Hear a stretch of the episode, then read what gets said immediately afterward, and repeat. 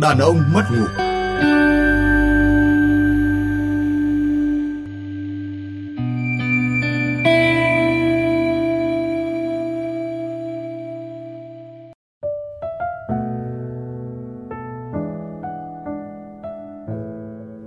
Chào ông chủ. Xin chào. Xin chào ông chủ.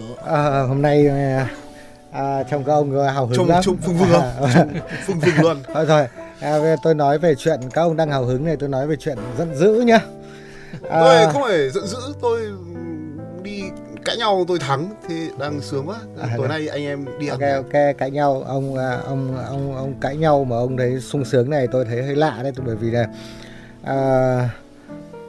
hôm nay ấy, thì tôi cũng đọc Facebook.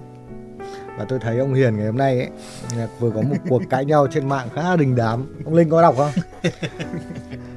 Em cho một con bot đi rà soát khắp mạng. Và hôm nay thì đúng là cuộc cãi nhau của anh Hiền thì là sáng nhất internet ngày hôm nay. Nhưng mà cuối cùng ấy thì là vấn đề này, các cuộc cãi nhau của ông Hiền thì ngày nào tôi cũng thấy có cái cuộc cãi nhau lớn nhỏ khác nhau thôi. Nhưng mà vấn đề ngày hôm nay vì khác quan điểm mà ông đã block một ông bạn từng là bạn thân. Có chuyện này không anh? Trong một cái cuộc chiến ấy thì kiểu gì nó cũng sẽ lôi người này người kia vào dây mơ dễ má. Thế xong người mình lại nhìn thấy kiểu như thằng này vốn là chơi với mình, xong rồi đi nó like vào cái comment của cái thằng đang cãi nhau với mình ạ. Thì có khó tránh khỏi, ví dụ thằng cãi nhau với mình không bao giờ block nó. Nhưng thằng bạn mình mà đi like cái comment đấy là phải block rồi. Nhưng mà cái comment đấy nó là một cái quan điểm mà ông bạn của ông cũng như nó đang chửi tôi. Nhưng vấn đề ở đây người ta chỉ để đồng tình với một quan điểm mà anh ta thấy đúng thôi mà. Tôi chỉ thấy là đang đồng tình với thằng chửi tôi. Anh Linh có lý giải được cái điều này không? Tôi chịu đấy, tôi nghĩ rằng là cái câu chuyện quan điểm người ta đồng tình một quan điểm có thể khác với bạn mình, thì vì thế mà block người ta thì thực ra đây nó có bởi vì đời sống số nó có hai câu chuyện rất là lớn ở đây. Thứ nhất là giá trị của một tình bạn từ lúc trước và sau khi có Facebook là nó rất là khác. Trước đây chúng ta ngày sinh nhật thì chắc là có khoảng độ 10 lời chúc mừng của những người thân thiết của mình và họ thực sự nhớ. Còn bây giờ chúng ta có 5.000 người bạn, 5.000 người bạn, và đến sau 15 năm Facebook vào Việt Nam thì hầu như mọi người đều có khoảng 4-5.000 người bạn rồi. Thế nhưng mà thực tế thì chúng ta lại chỉ nhớ được khoảng độ 200-300 người trong đấy thôi. Và ngày sinh nhật chúng ta lại có khoảng độ trung bình 100-150 lời chúc của những người mình không thân lắm. Đó. Tức là giá trị của một tình bạn nó đã thay đổi rất là lớn sau khi những người đàn ông trung niên chơi Facebook. Thế nên là việc mất một người bạn trong một cái bể 5.000 người bạn này thì hình như không tiếc như ngày xưa nữa. Nên là chỉ cần một cuộc cãi nhau là một tình bạn thì cãi nhau bởi một nút block mà thôi. Thế nhưng mà ok, tôi đồng ý là nếu như đấy là một trong người bạn như những người bạn Facebook bình thường khác thì tôi hiểu được điều đấy. Nhưng đây là trong trường hợp mà những người bạn này thậm chí mình đã có giao tiếp ở ngoài đời rồi, đã từng chơi với nhau qua một quá trình, thậm chí là trước khi chơi Facebook chẳng hạn. Nhưng mà vì một vì anh bày tỏ quan điểm đồng tình với một quan điểm khác ở trên Facebook mà bị block thì tôi nghĩ vẫn có cái gì để oan uổng. Thực ra thì chúng ta sẽ gọi đấy là gì? Chúng ta sẽ gọi một cái con người ở trên mạng xã hội như là một thực thể không. Tức là cái con người trên mạng xã hội đấy sẽ gồm tất cả những thứ ký ức mà hai người đã có với nhau, những thứ tình cảm tốt đẹp, những kỷ niệm hay những thứ thế này kia, thậm chí là những món nợ ân tình hay tiền bạc với nhau không. Thì tôi nghĩ rằng là hầu hết chúng ta khi đối mặt với một con người ở trên mạng đều không mang đầy đủ cái nghĩa con người xã hội như vậy. Nó chỉ là một cái avatar có hình của người bạn mình, những cái thông tin mà mình vẫn thấy hàng ngày tương tự như là một trang tin điện tử, một trang báo điện tử vậy. và nó là một lựa chọn. Có thể rằng là ngày hôm qua anh còn thích xem VN Express nhưng ngày hôm nay đã thích xem dân trí rồi, chẳng hạn như vậy. Và cái việc anh chuyển sang xem dân trí nó cũng không phải là một sự phản bội với VN Express, và việc anh gạt bạn anh với tư cách ở trên mạng xã hội hay trên internet sang một bên thì với mỗi người hành động đấy có vẻ như không phải không mang tính trách nhiệm cao như là gạt một cái bắt tay hay là một cái khoác vai ở ngoài xã hội.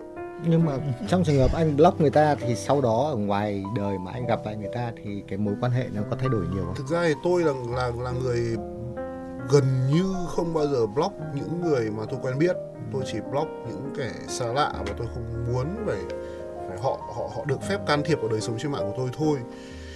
Với những người mà tôi ngừng kết nối hoặc chặn ở trên mạng xã hội thì hầu hết tôi đều xác định rằng là quan hệ đấy là thôi. Và trong một số ít ỏi khác thì trước đó tôi nói với họ rằng là thôi, chúng ta sẽ ngừng kết nối với nhau ở đây, nhưng mà sau đây tôi mời một ly cà phê, chúng ta nói chuyện ở ngoài riêng vậy. Tức là tôi không với cá nhân tôi không nghĩ rằng là cái thực thể tồn tại ở trên mạng xã hội đấy là một thứ có thể truyền tải đủ cái con người xã hội mà chúng ta kỳ vọng vào nhau đâu. Đấy là nghĩ thế thôi. Vì trên thực tế là nếu mà bản thân ông chủ quán hay là anh Hiền hay là người hiền lành mà chỉ ham nghiên cứu như em cũng có một cái danh sách dài những người bạn block thôi. Và chúng ta thử làm một cái thống kê là chúng ta đã bao giờ nói chuyện lại với những người đấy không, thì câu hỏi thường sẽ là không. Tức là chúng ta sẽ tưởng chúng ta có thể làm bạn lại được với những người đấy, nhưng hóa ra block rồi chúng ta không. Vì nó là hai phía, tức là mình block người ta thì mình nghĩ là mình gặp lại là bình thường, nhưng người ta có nghĩ bình thường đâu, đúng không? Thực ra tôi có lẽ ở cái lứa tuổi của chúng tôi hơi khác một tí. Tôi có một anh bạn, anh ấy làm truyền thông và anh ấy cũng dạy học nữa, anh dạy về truyền thông nữa, cho nên là anh ấy rất hay lập ngôn ở trên mạng xã hội. Và đến một hôm nào đó đột nhiên rất nhiều tôi và rất nhiều bạn bè, những người bạn chung với anh bạn đấy tự dưng thấy mất hút anh bạn, nếu hóa ra cuối cùng là tất cả đều phát hiện ra chúng ta đều đã bị bạn block rồi. Và đến lúc mà một buổi gặp mặt chúng tôi gặp nhau ngồi uống bia, hỏi tại sao block tôi, anh bảo là tôi ghét gì các cậu đâu, nhưng mà vấn đề là tôi lập ngôn như đấy mà các cậu vào, các cậu phá đám, các cậu cứ nói nọ nói kia thì ảnh hưởng đến công việc của tôi, ảnh hưởng hình ảnh của tôi, nên tôi block các cậu, không chơi các cậu trên Facebook nữa. Thế thì ở đây là cái chuyện block này thì dường như nó có mục đích, nó có một mục đích để bảo vệ một cái gì đó. Thế nhưng mà ở trong câu chuyện của anh Hiền ấy, anh block một người bạn chỉ vì người bạn cũng chỉ bày tỏ một cái sự đồng tình với quan điểm. Vậy thì tình bạn của anh Hiền phải chăng là trong tình bạn là không có chuyện quan điểm?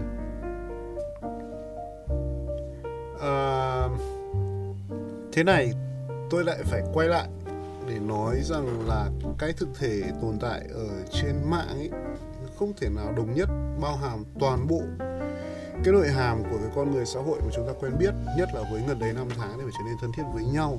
Tuy nhiên, ở đâu thì chúng ta cũng có thứ gọi là thể diện này, ở đâu chúng ta cũng có thứ gọi là sự tự ái hay là khả năng bị tổn thương, kiểu như vậy. Tôi đã có những cái người bạn mà bởi vì sẩy miệng ở trên mạng và bị người ta gọi là ném đá đấy, những cơn ném đá khủng khiếp từ phía cộng đồng, ném đá kinh khủng ở phía cộng đồng, hàng nghìn người với những lời chỉ trích dữ dội, lăng mạ. Và trong những cái lúc như vậy thì nếu như chúng ta nói rằng là thế thì đơn giản ông chỉ cần đừng mở Facebook lên nữa, đừng vào mạng nữa thì ông sẽ cảm thấy ổn, đúng không? Không thế. Người đấy vẫn chịu tất cả các áp lực đấy. Và chúng tôi cá nhân tôi ý thức một cách rất rõ ràng là trong cái thời điểm đấy thì việc không hẳn là lên tiếng bênh vực bạn mình, nhưng để cho bạn mình thấy rằng là có tôi đứng đây bên cạnh anh, đấy là một sự an ủi rất là lớn dành cho họ chứ chưa nói đến việc rằng là cũng hùa vào chửi họ nhá. Thì mức tệ nhất là hùa vào chửi họ rồi, mức đỡ hơn một chút là mức tốt nhất thì là bênh vực họ, ông kia, chửi đối thủ, thế nhưng nhiều khi chỉ đơn giản rằng là tôi ở đây bên cạnh anh bằng một cái like, bằng một cái thả tim hàng bốn comment rằng là ổn ông mày, kiểu như vậy, tất cả các thứ đấy. Thế thì có vậy thì nếu như những thứ rất nhỏ đó có ý nghĩa với người ta thì tại sao mà hành động ngược lại lại không có ý nghĩa với mình? Ở đây tôi muốn nói đến chuyện quan điểm, bởi vì thay vì anh ta like một cái quan điểm của đối thủ của anh mà bản thân anh ta có quan điểm giống như đối thủ của anh, và một hôm nào đó anh ta tranh luận với anh về chuyện đấy. Tính thời điểm, ở đây tôi nói về chuyện tính thời điểm, bởi vì ông nói rằng là một hôm nào đó sẽ nói về câu chuyện đó. Đấy chính là cái cách giải quyết giữa bạn bè, giữa bằng hữu với nhau, đúng không ạ? Giữa bằng hữu với nhau. Còn việc rằng là anh like thứ đó để thể hiện sự đồng thuận quan điểm ở lúc đó, có phải là anh thể hiện quan điểm đấy với tôi không? Tức là chân lý nó có thể vẫn như thế, nhưng ngày hôm nay thì ông được phép sử dụng chân lý, ngày mai thì không được phép sử dụng chân lý. Không. Ở đây là câu chuyện rằng là anh đang thể hiện chân lý với ai và để làm gì. Ông bấm like từ đấy vào thì rõ ràng là tôi sẽ nhìn thấy, người đang cãi nhau với tôi cũng nhìn thấy. Ông sẽ thể hiện với ai nào? Ông sẽ thể hiện chân lý với ai? Tôi nghĩ rằng anh ta sẽ không thể hiện chân lý với ai, mà anh ta thể hiện chân lý của anh ta. Hay nói một cách thế này cho dễ hiểu này. Bây giờ hai đối thủ đang đấm bốc ở trên sàn đấu, đúng không ạ? Ông chủ quán là bạn của một trong hai người đến xem trận đấu đó, và vì đối thủ của bạn ông có một cú đấm rất đẹp, ông đứng dậy, ông hô, ông vỗ tay hay quá, thì từ tư cách là một người đang xem một trận đấu đẹp thì điều đó là hoàn toàn bình thường. Nhưng với tư cách là một người bạn của cái người đang đứng trên đài kia thì ông có thấy ổn không?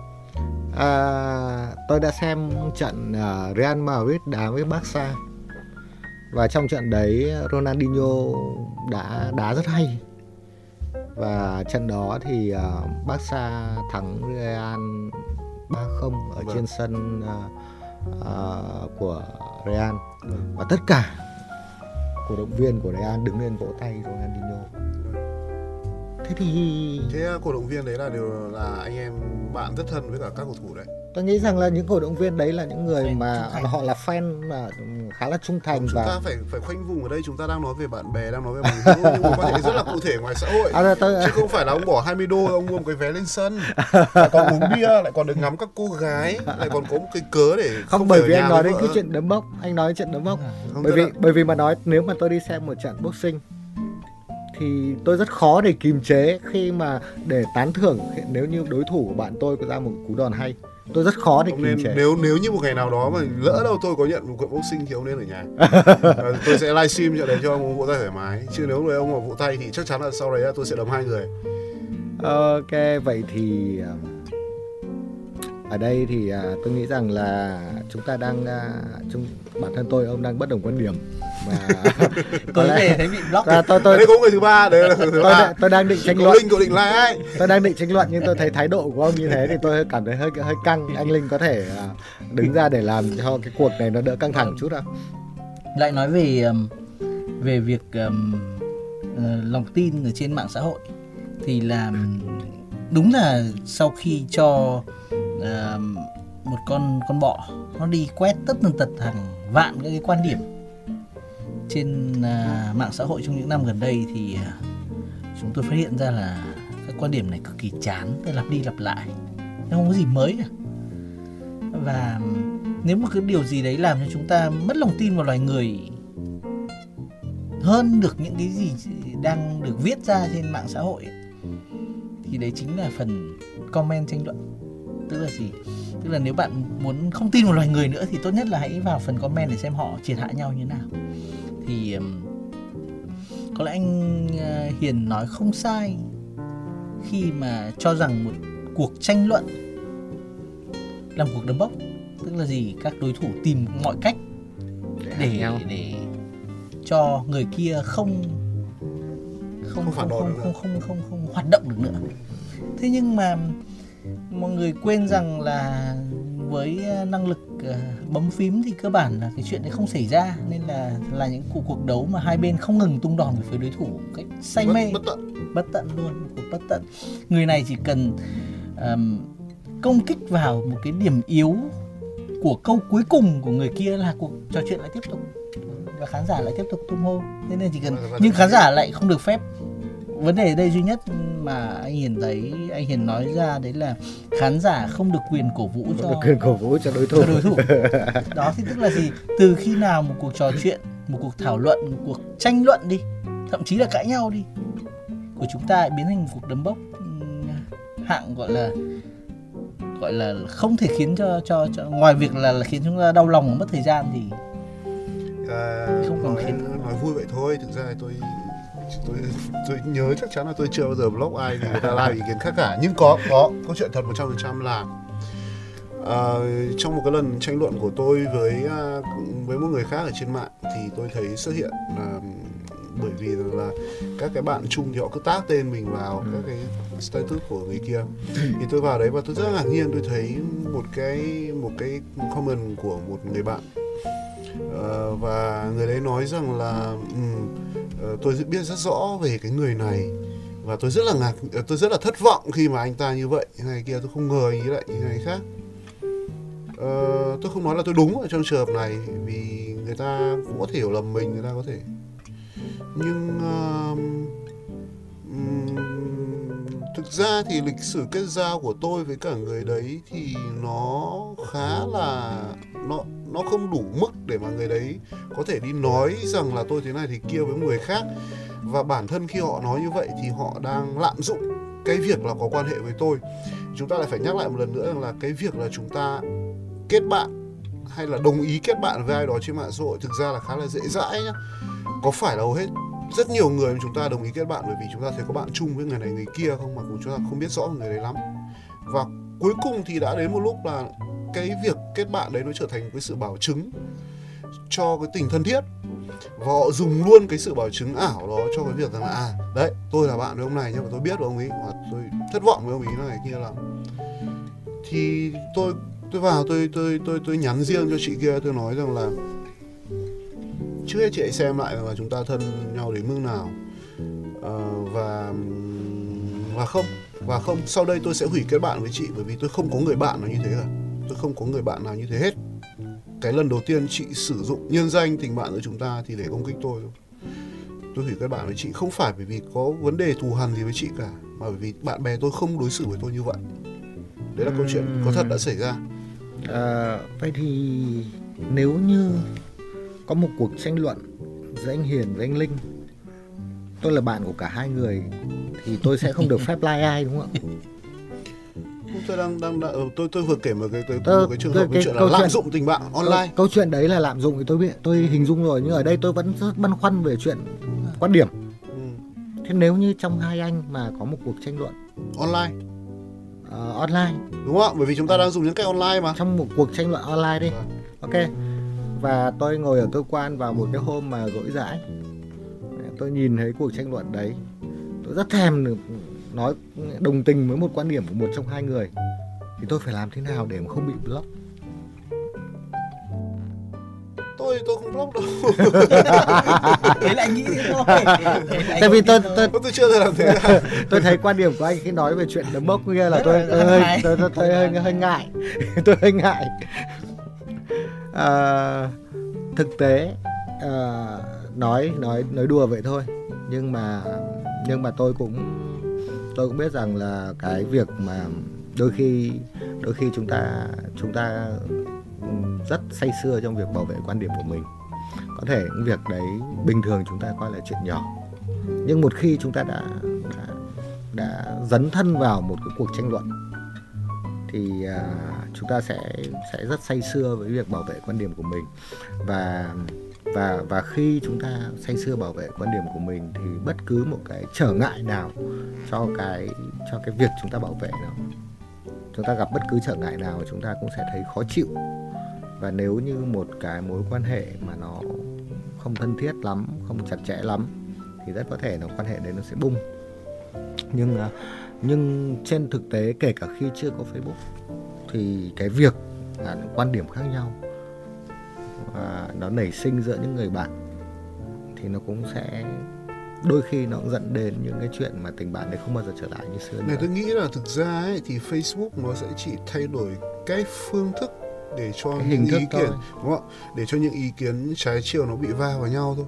Chứ còn từ xưa đến nay thì luôn luôn là như vậy, đúng không? Có bên A, bên D tranh luận với nhau, sẽ có ông C, ông D đứng về bên A hoặc là bên B. Nếu như trong điều kiện thuận lợi họ ngồi quanh một cái bàn trà thì cuộc trò chuyện đấy sẽ rất là rôm rả và thậm chí là cuối cùng kết thúc rất là đẹp bằng một chầu bia thế chẳng hạn. Nhưng nếu như câu chuyện lại là ông A cãi nhau ông B, sau ông C bảo với cả ông B rằng là này, hôm trước nghe thấy ông A nói thế này về ông đấy, tôi thấy là không đúng lắm. Không, thực ra những cái chuyện đấy thì nó liên quan đến cái tính xấu khác nữa cơ. Thế nhưng ở đây tôi không muốn bàn đến cái chuyện đó, mà tôi chỉ muốn bàn trong hai người cãi nhau, tôi với anh cãi nhau thôi. Không phải cãi nhau, tranh luận về quan điểm khác nhau thôi. Nhưng nếu không ngã ngũ được thì liệu điều đó có ảnh hưởng tình bạn không? Thế nào nhỉ? Chúng ta nếu như là thời không Facebook thì chúng ta cũng đã biết đến những cái cuộc tranh luận ở một hình thức hơi giống như vậy, là tranh luận văn chương gọi là bút chiến, đúng không ạ? Bút chiến trên mặt báo, thậm chí nó kéo dài nhiều năm liền. Và thậm chí có nhiều người đã đi tù. Có người đã đi tù việc đấy, và những người cầm bút, những người có tư duy và những người mà chúng ta thường gọi bây giờ là giới elite, đúng không? Họ bị chia rẽ, họ tách làm bên này bên kia, họ đấu khẩu với nhau. Tôi tò mò về chuyện là ở ngoài đời họ như thế nào, tôi cũng có tìm hiểu một chút vào đấy, thì hóa ra là cũng có, tức là có tình trạng căng thẳng trong quan hệ bên ngoài, nhưng khá phổ biến là họ vẫn gặp nhau, họ vẫn giao tiếp các thứ này kia với nhau, để rồi hôm sau lại tiếp tục đem nhau ở trên mặt báo.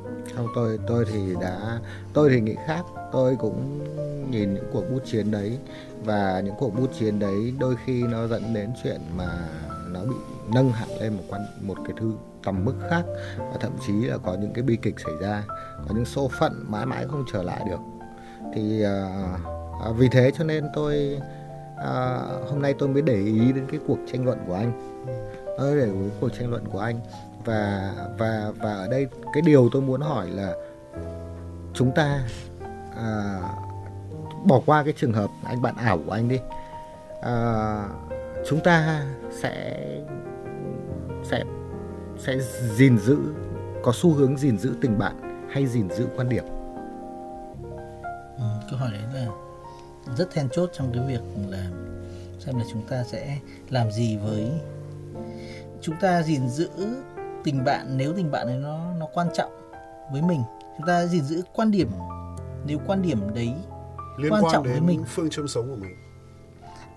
Nhưng cái mà tôi thấy kỳ lạ nhất ở tất cả các trí thức ngày xưa và các trí sĩ trên mạng bây giờ đấy là mọi người tin rằng quan điểm của mình là đúng quá, là duy nhất quá. Đấy là nên là tại sao phải bảo vệ quan điểm nếu biết là ngày mai quan điểm mình có thể khác ấy, tức là bản thân mình không trung thành lắm với quan điểm của mình, vì chúng ta đang sống trong một thế giới mà năm 2018 được một cái từ rất là quan trọng của cả năm, đấy là post-truth, tức là một thế giới hậu sự thật. Tức là chúng ta hình như không còn cái sự thật nữa, luôn luôn có ba mặt của sự thật, một sự thật của anh, sự thật của tôi và cái sự thật, hoặc có thể không có sự thật nào cả, đúng không? Thế nhưng mà chúng ta yêu quan điểm quá, hóa ra là chúng ta định gọi là khẳng định bản thân bằng quan điểm của mình. Quan điểm chứ không phải bằng bản thân mình. Chúng ta yêu Donald Trump nên là chúng ta thể hiện rằng là tôi là một người rất là yêu tự do bằng cách là yêu Donald Trump chẳng hạn, như vậy. Tức là chúng ta đang quá yêu một quan điểm nào đó của mình. Vậy thì đơn giản thôi, đấy là anh có thể để tình bạn và quan điểm lên bàn cân. Tình bạn có thể thay đổi và quan điểm cũng có thể thay đổi, nhưng mà nếu anh tin là quan điểm anh không thể thay đổi thì anh unfriend, anh bỏ bạn. Nếu anh tin rằng quan điểm có thể thay đổi thì anh sẽ bỏ quan điểm và giữ bạn. Tôi nghĩ là thực ra chẳng bao giờ đi cộng hai người đàn bà với một con vịt, không bao giờ, cái phép toán nó không bao giờ tồn tại. Nhưng mà chúng ta lại đi dùng một phép toán rất phi lý, đấy là so sánh giữa tình bạn và một cái quan điểm. Bởi vì trên thực tế thì chúng ta rất ít khi đặt hai cái câu chuyện đó lên bàn cân. mà tôi theo quan sát của tôi thường thấy là nó có rất nhiều các yếu tố bên ngoài tác động vào.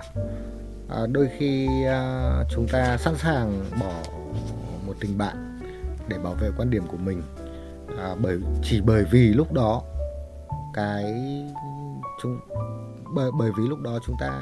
chúng ta hình dung cái quan điểm đấy nó quan trọng. Đấy. Nhưng nó và nó cho chúng ta cho rằng nếu chúng ta bỏ quan điểm đấy, chúng ta không còn là mình nữa. Nhưng mà cũng có đôi khi một cái cuộc tương tự xảy ra thì chúng ta lại thấy rằng nếu mà chúng ta bỏ người bạn này thì cái quan điểm đấy nó chả còn giá trị gì nữa. Nhưng hai cái đấy nó đều có thể xảy ra vào với một cái tác động rất tình cờ nào đó. Thế thì ở đây tôi vẫn thấy là làm thế nào để chúng ta có thể rạch ròi được cái việc là bản thân chúng ta sẽ coi trọng quan điểm hay coi trọng tình bạn. Chúng ta là ai trong đúng cái rồi. Xu hướng đấy nào? Tức là nó sẽ lại quay về một câu hỏi rất là quan trọng của những người mà có xu hướng unfriend hoặc không unfriend bạn, đấy là các quan điểm định nghĩa chúng ta, hay là bạn bè định nghĩa chúng ta, hay là không có cái gì định nghĩa chúng ta, đúng không? Tức là nó liên quan đến chuyện là bản thân cái người đấy định nghĩa bản thân mình bởi điều gì, bởi quan điểm của tôi rất cứng hay là bởi những người xung quanh tôi được định nghĩa bởi cái gì. Nó là một câu hỏi nghe có vẻ rất là triết học nhưng thực ra là nhưng mà cái câu chuyện mà chúng ta đang nói này, nếu mà là đối với chị em phụ nữ thì có khi nó đơn giản hơn nhiều ấy. Phụ nữ thì tôi nghĩ rằng là họ thường chỉ có từ bỏ nhau khi mà nó xung đột trực tiếp tới lợi ích cụ thể. Ví dụ là xung đột với chuyện tôi sẽ unfriend cô này vì cô này hay thả thính người yêu tôi. Đúng rồi, rất rõ ràng. Tôi sẽ unfriend cô này vì cô này hay nói xấu mặt hàng mà tôi bán. Chứ còn nếu thâm tâm ghét nhau thì kệ, nó vẫn cứ âm thầm ghét, nhưng mà vẫn cứ để đấy để xem như thế nào. Đúng. Thì thực ra đã hơn một lần chúng ta đã nói đến chuyện là đàn ông và phụ nữ đã trở thành những cái phiên bản rất rất rất, rất phi lý. Đấy là đàn ông đặt mối quan tâm của mình, đặt giá trị của mình ở càng xa mình càng tốt. Hai đội bóng ở Tây Ban Nha. Đúng rồi.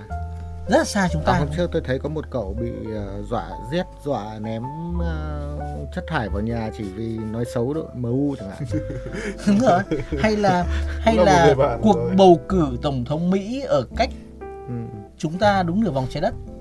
Tức là gì?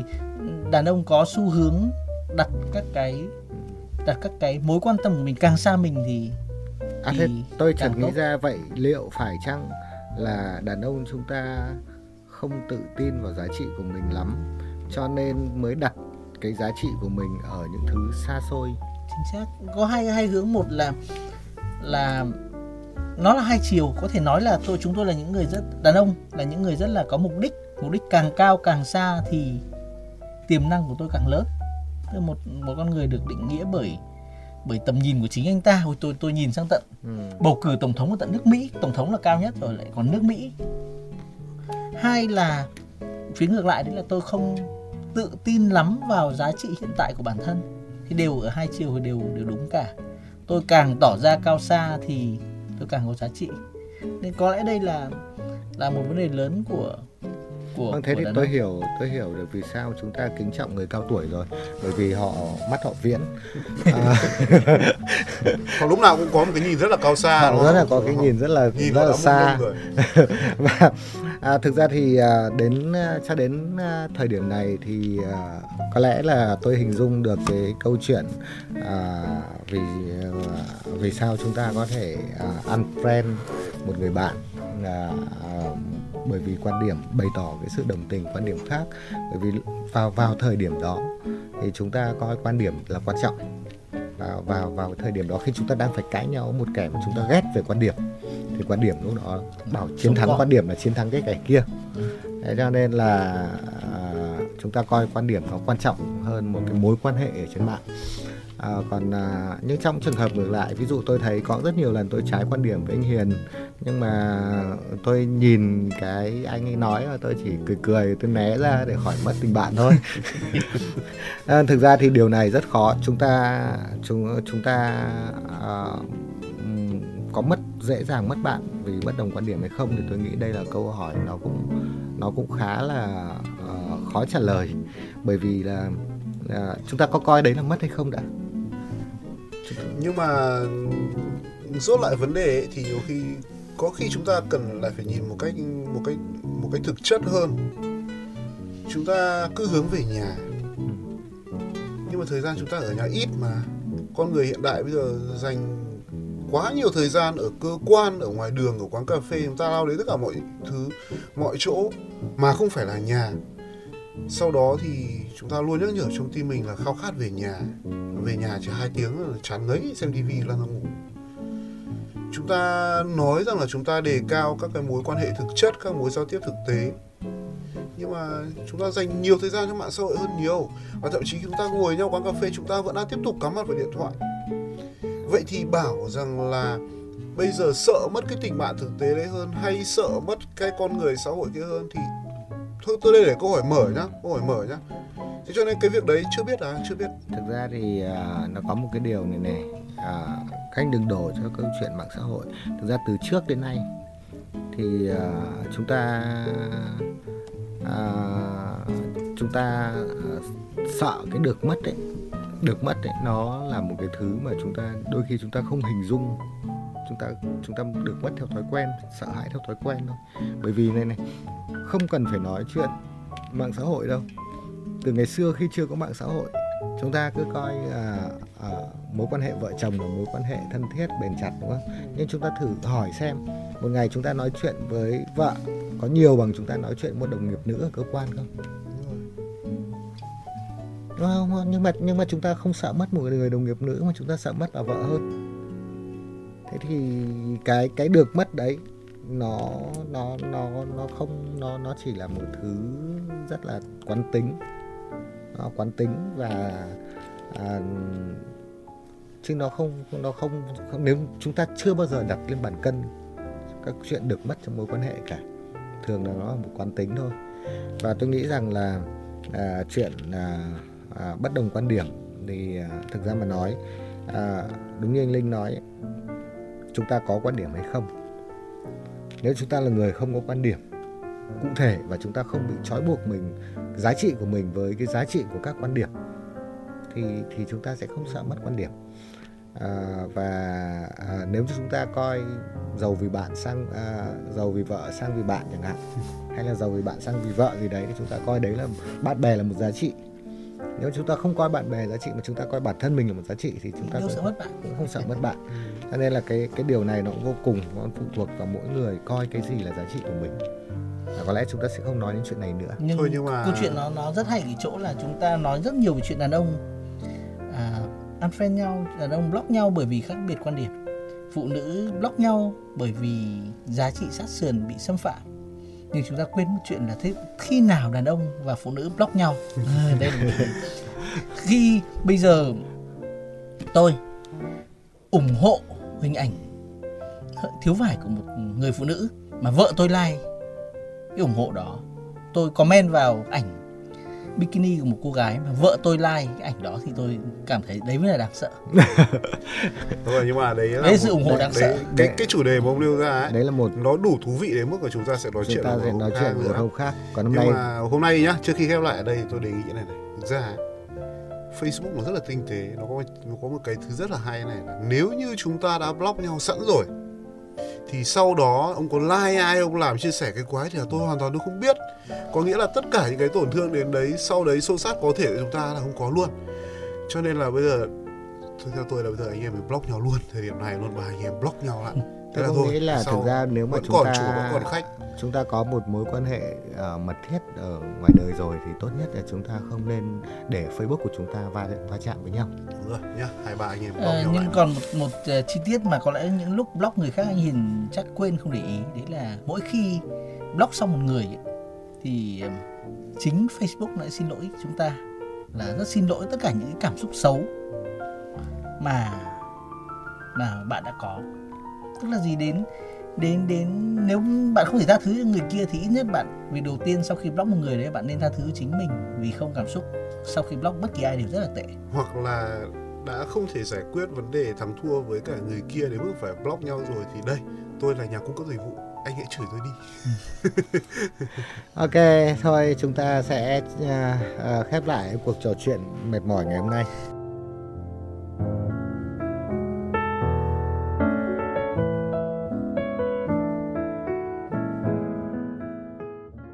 Các bạn thân mến, quán khuya dù sao cũng đã đến lúc phải đóng cửa. Hẹn gặp lại các bạn trong những chương trình sau.